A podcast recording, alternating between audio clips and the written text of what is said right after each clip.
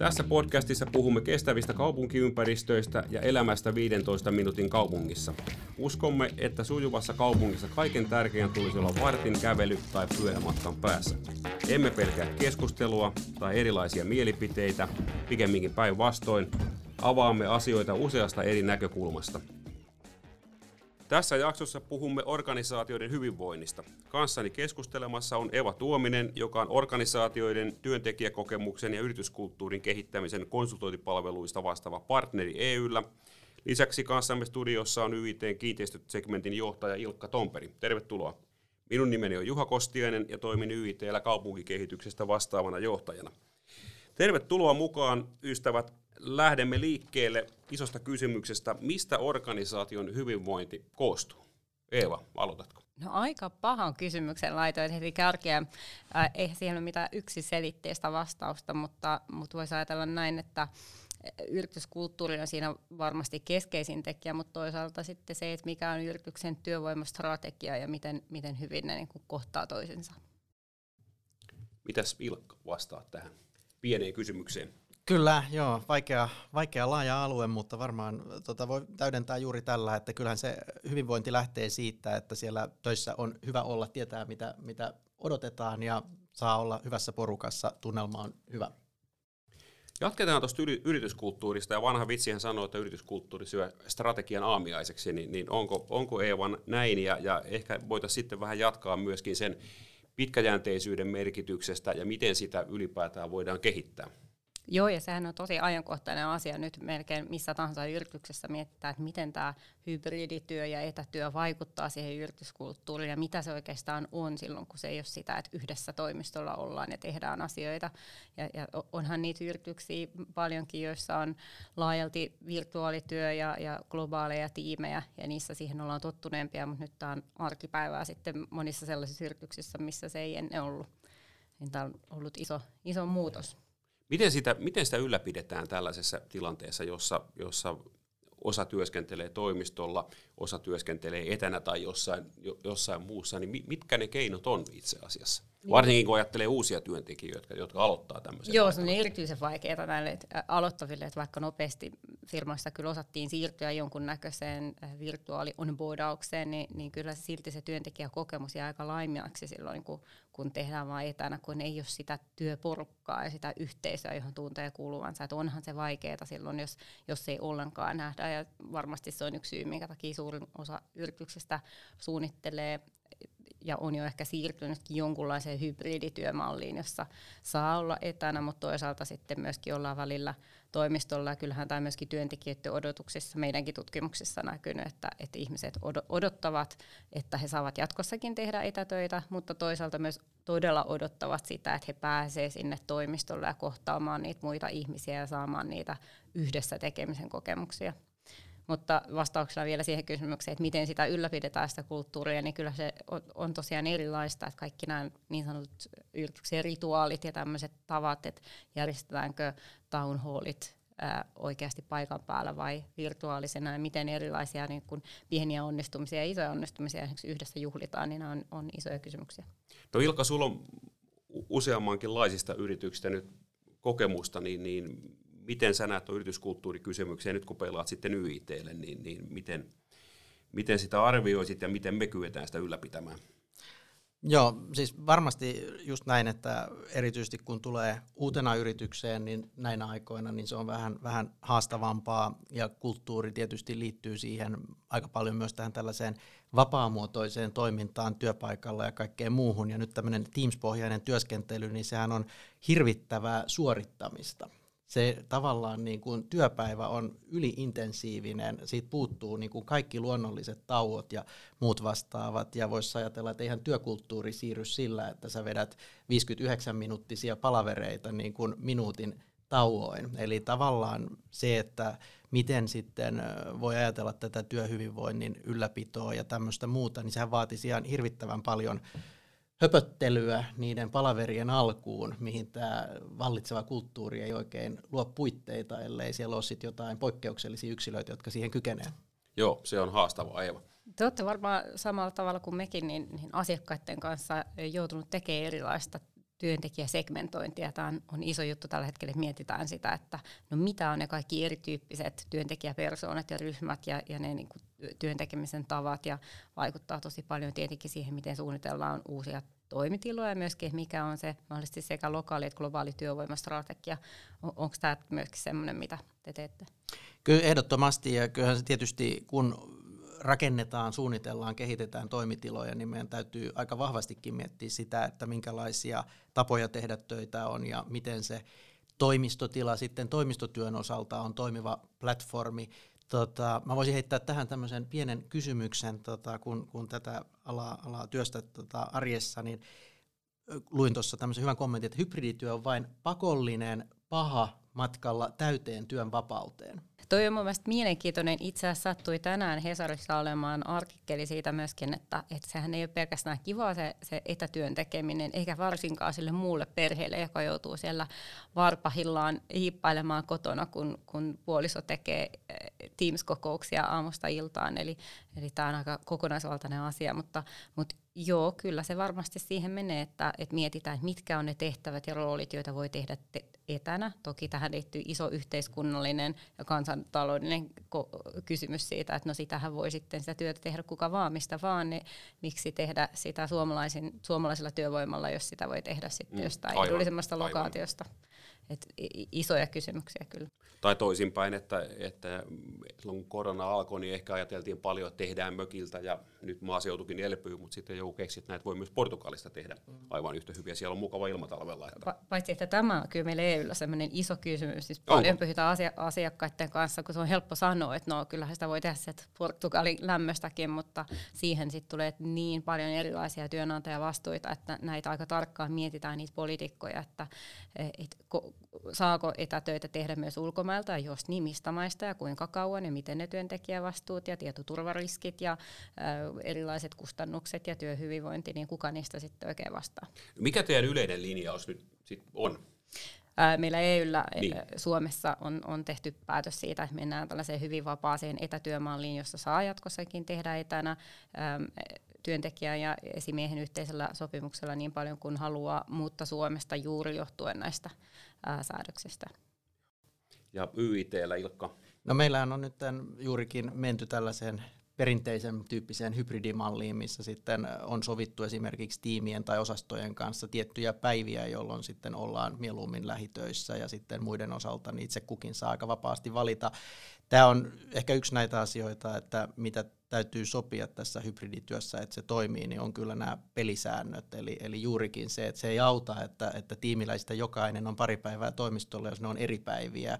Ja toisinpäin, että jos kaikki on sitten vaikkapa tistaisin toimistolla, niin siellä on turha istua sitten puhelinkopissa Teamsissa aamusta iltaan. Silloin se lähipäivä menee yhtä lailla hukkaan. Tässähän oli hyvä, muista kuka toimittaja lanseerasi tämä käsitteen koppihippa, joka mulle aika monella on tuttu, joka siellä toimistolla on ollut. Ja sitten sulla on se läppäri toisessa kainalossa ja kahvimuki toisessa kädessä ja sitten melkein kompastut siihen läppärin johtoon, kun sä juokset etsimässä, että mihin mä pääsisin nyt siihen seuraavaan Teams-kokoukseen.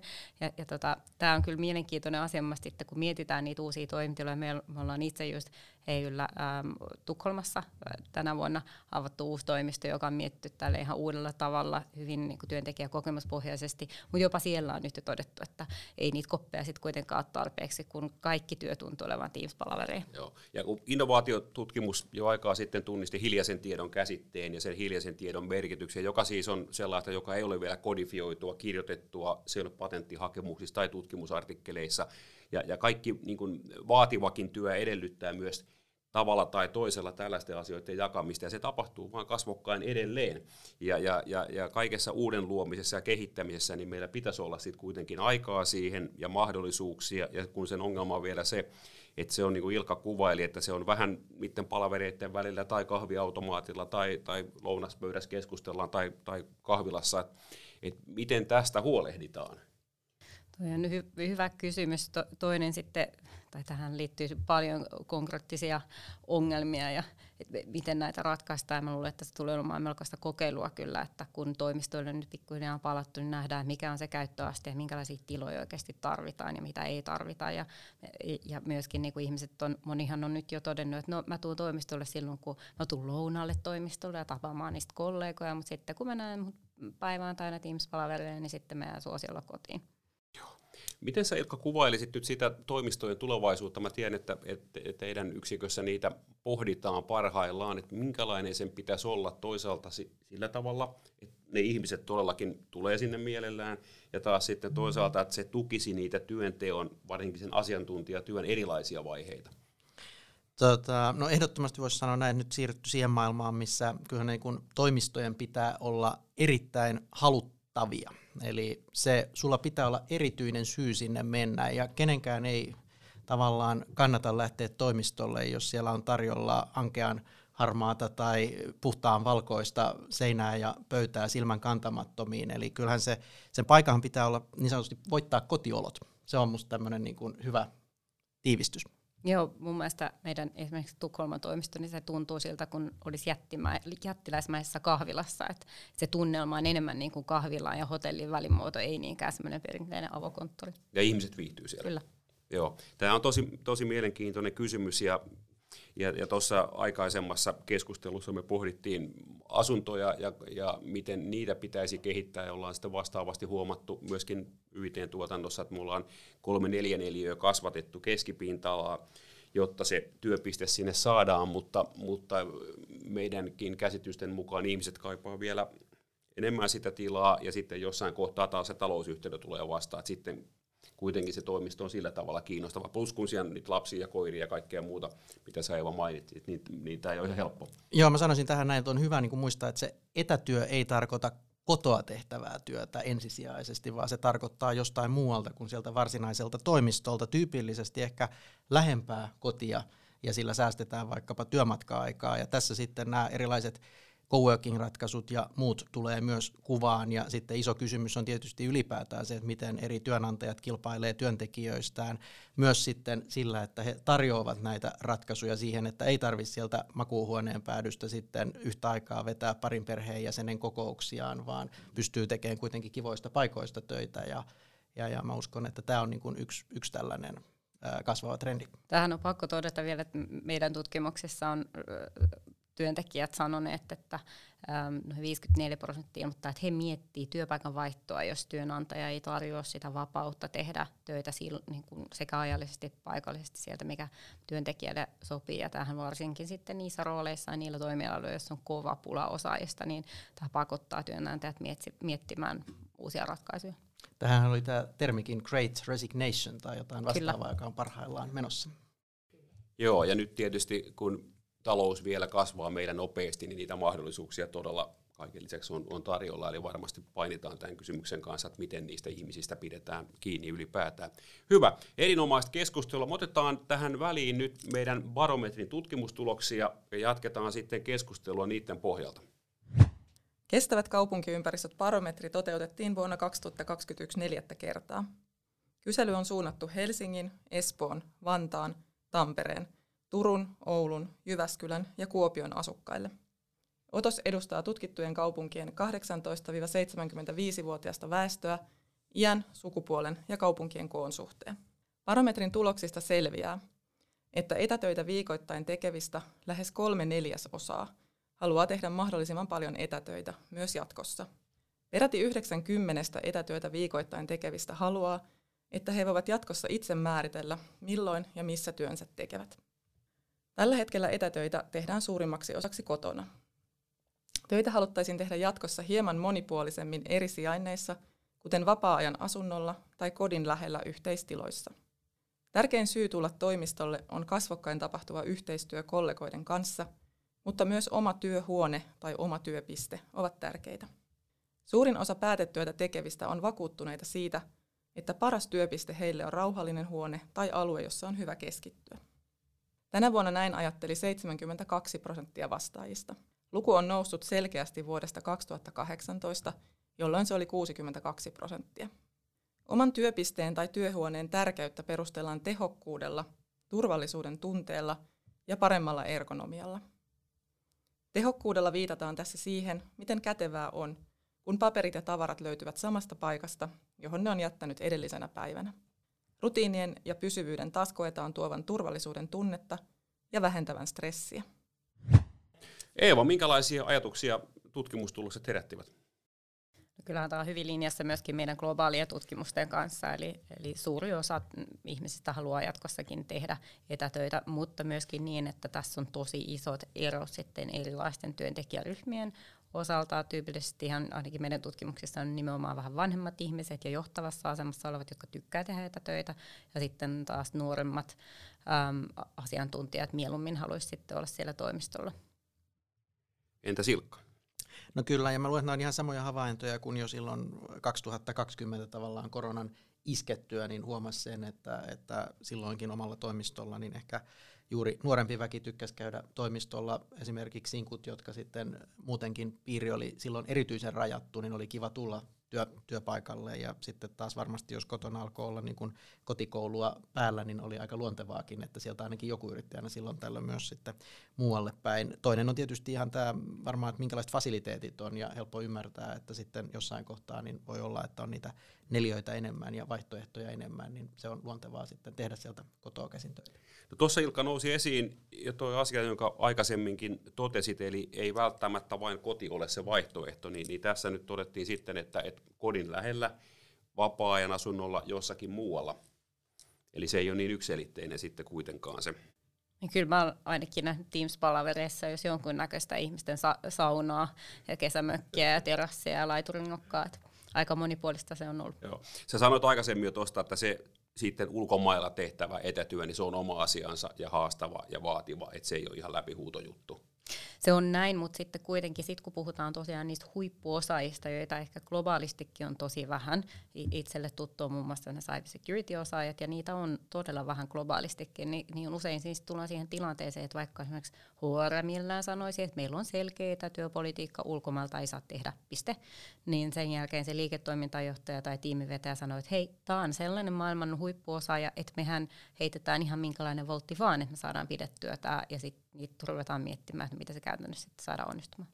Joo, meidän toiminta YTllä ehkä on sitten vähän enemmän paikallista tässäkin mielessä kuin, kuin EUn toiminta, että ehkä ei ihan tämmöisiä haasteita niin kovin paljon välttämättä tuu, koska se aina se kielialue määrittelee sitten paljon meidän tekemistä.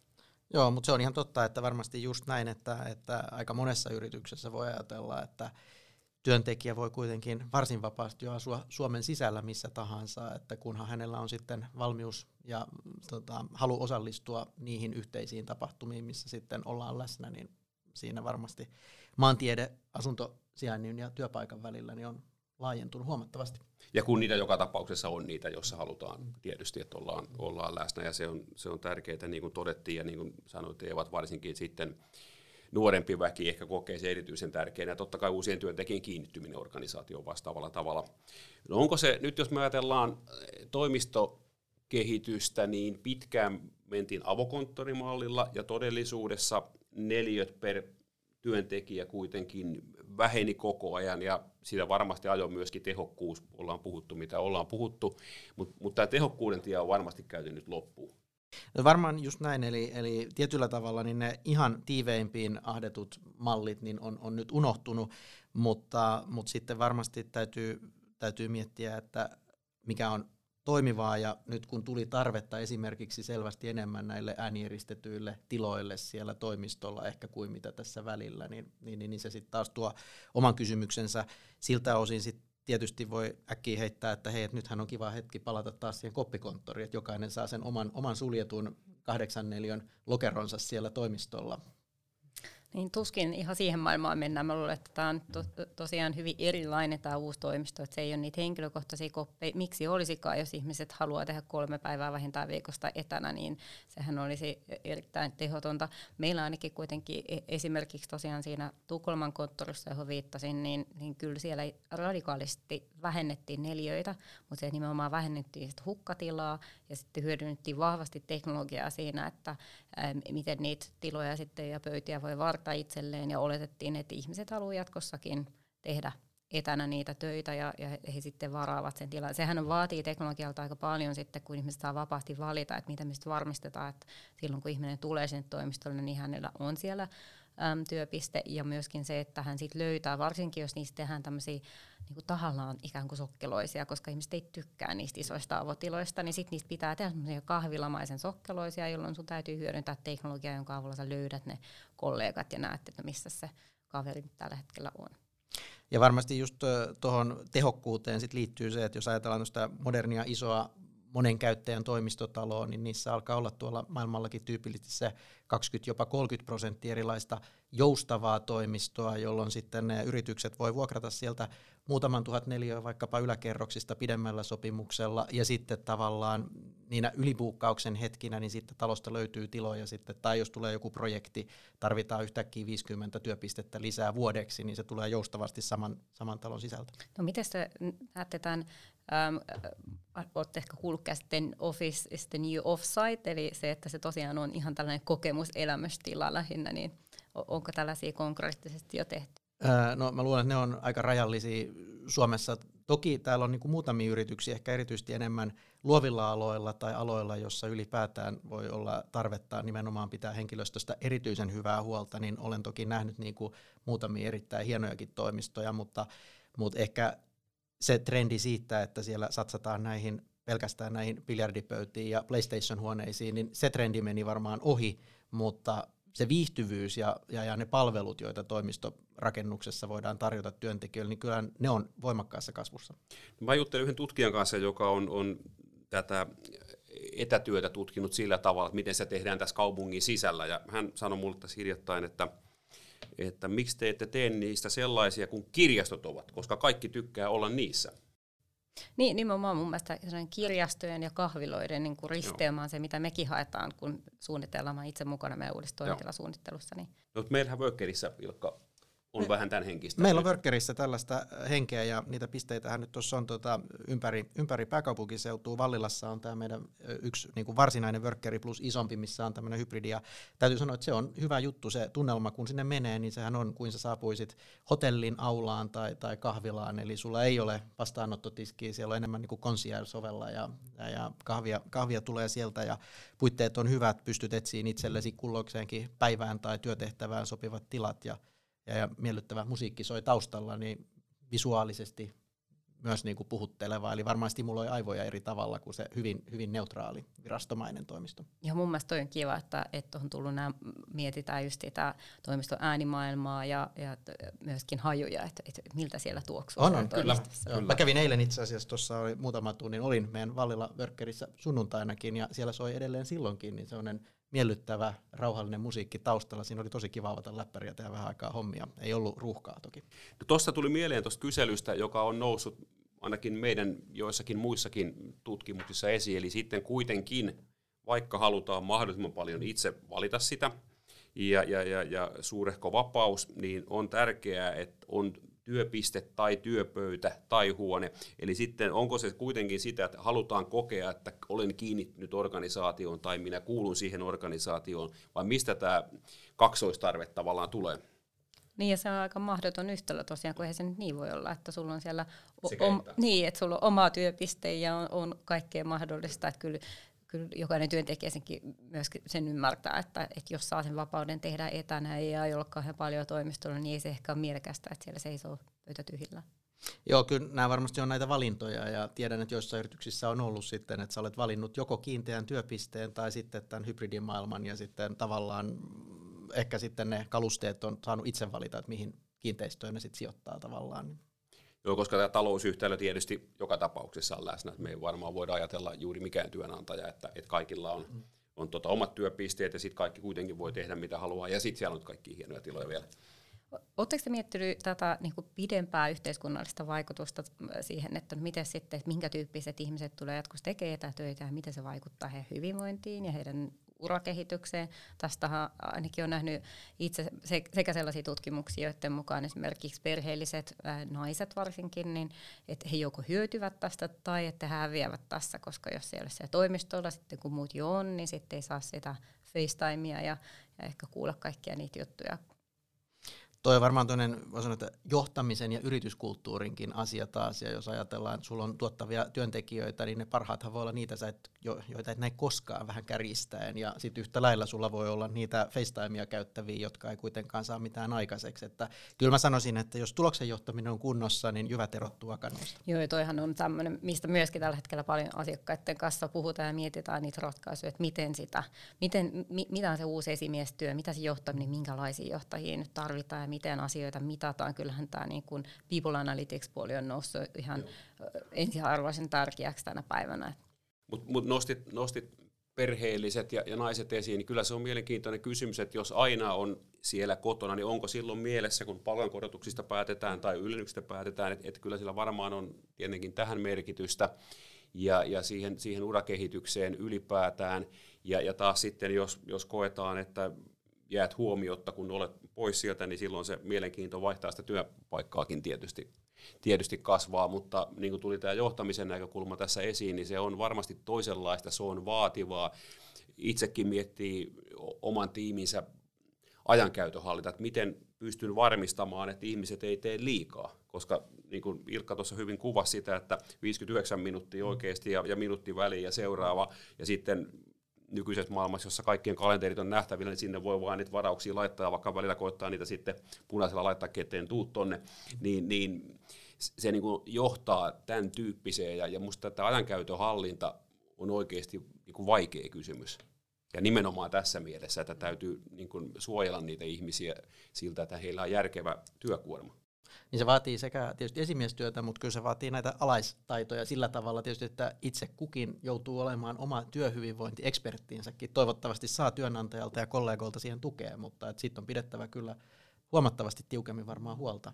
Yhä enemmän, ja jos haluaa todella olla koko ajan etänä, niin on, on lähes mahdoton jonkun toisen huolehtia siitä. Ja tässä kanssa on tullut tämmöinen vahva polarisaatio siitä, että, että toisten hyvinvoinnille se etätyö on, on tosi positiivinen asia ja sitten toiset ja, äh, kärsii siitä ja, ja, ja valitettavasti se ei välttämättä aina edes me, mene niin, että ihminen itse sitä tunnistaisi. Eli saattaa olla, että sellaiset henkilöt, jotka haluaisi tehdä kotona ja, ja ei halua tulla toimistoon ollenkaan, niin se ei välttämättä sit pitkällä aikavälillä kuitenkaan heidän hyvinvoinnille hyväksi. Joo. Ja kyllä mäkin ajattelen niin, että siinä mielessä olisi hyvä silloin tällöin niitä ihmisiä saada ja keskustella ja kasvokkain ja kahden kesken. Ja tavallaan pystyy arvioimaan, että minkälaista tukea tarvii, minkälaista apua tarvii, että et, et sen puhelimen ja, ja Teamsin välityksellä tämä ei aina onnistu.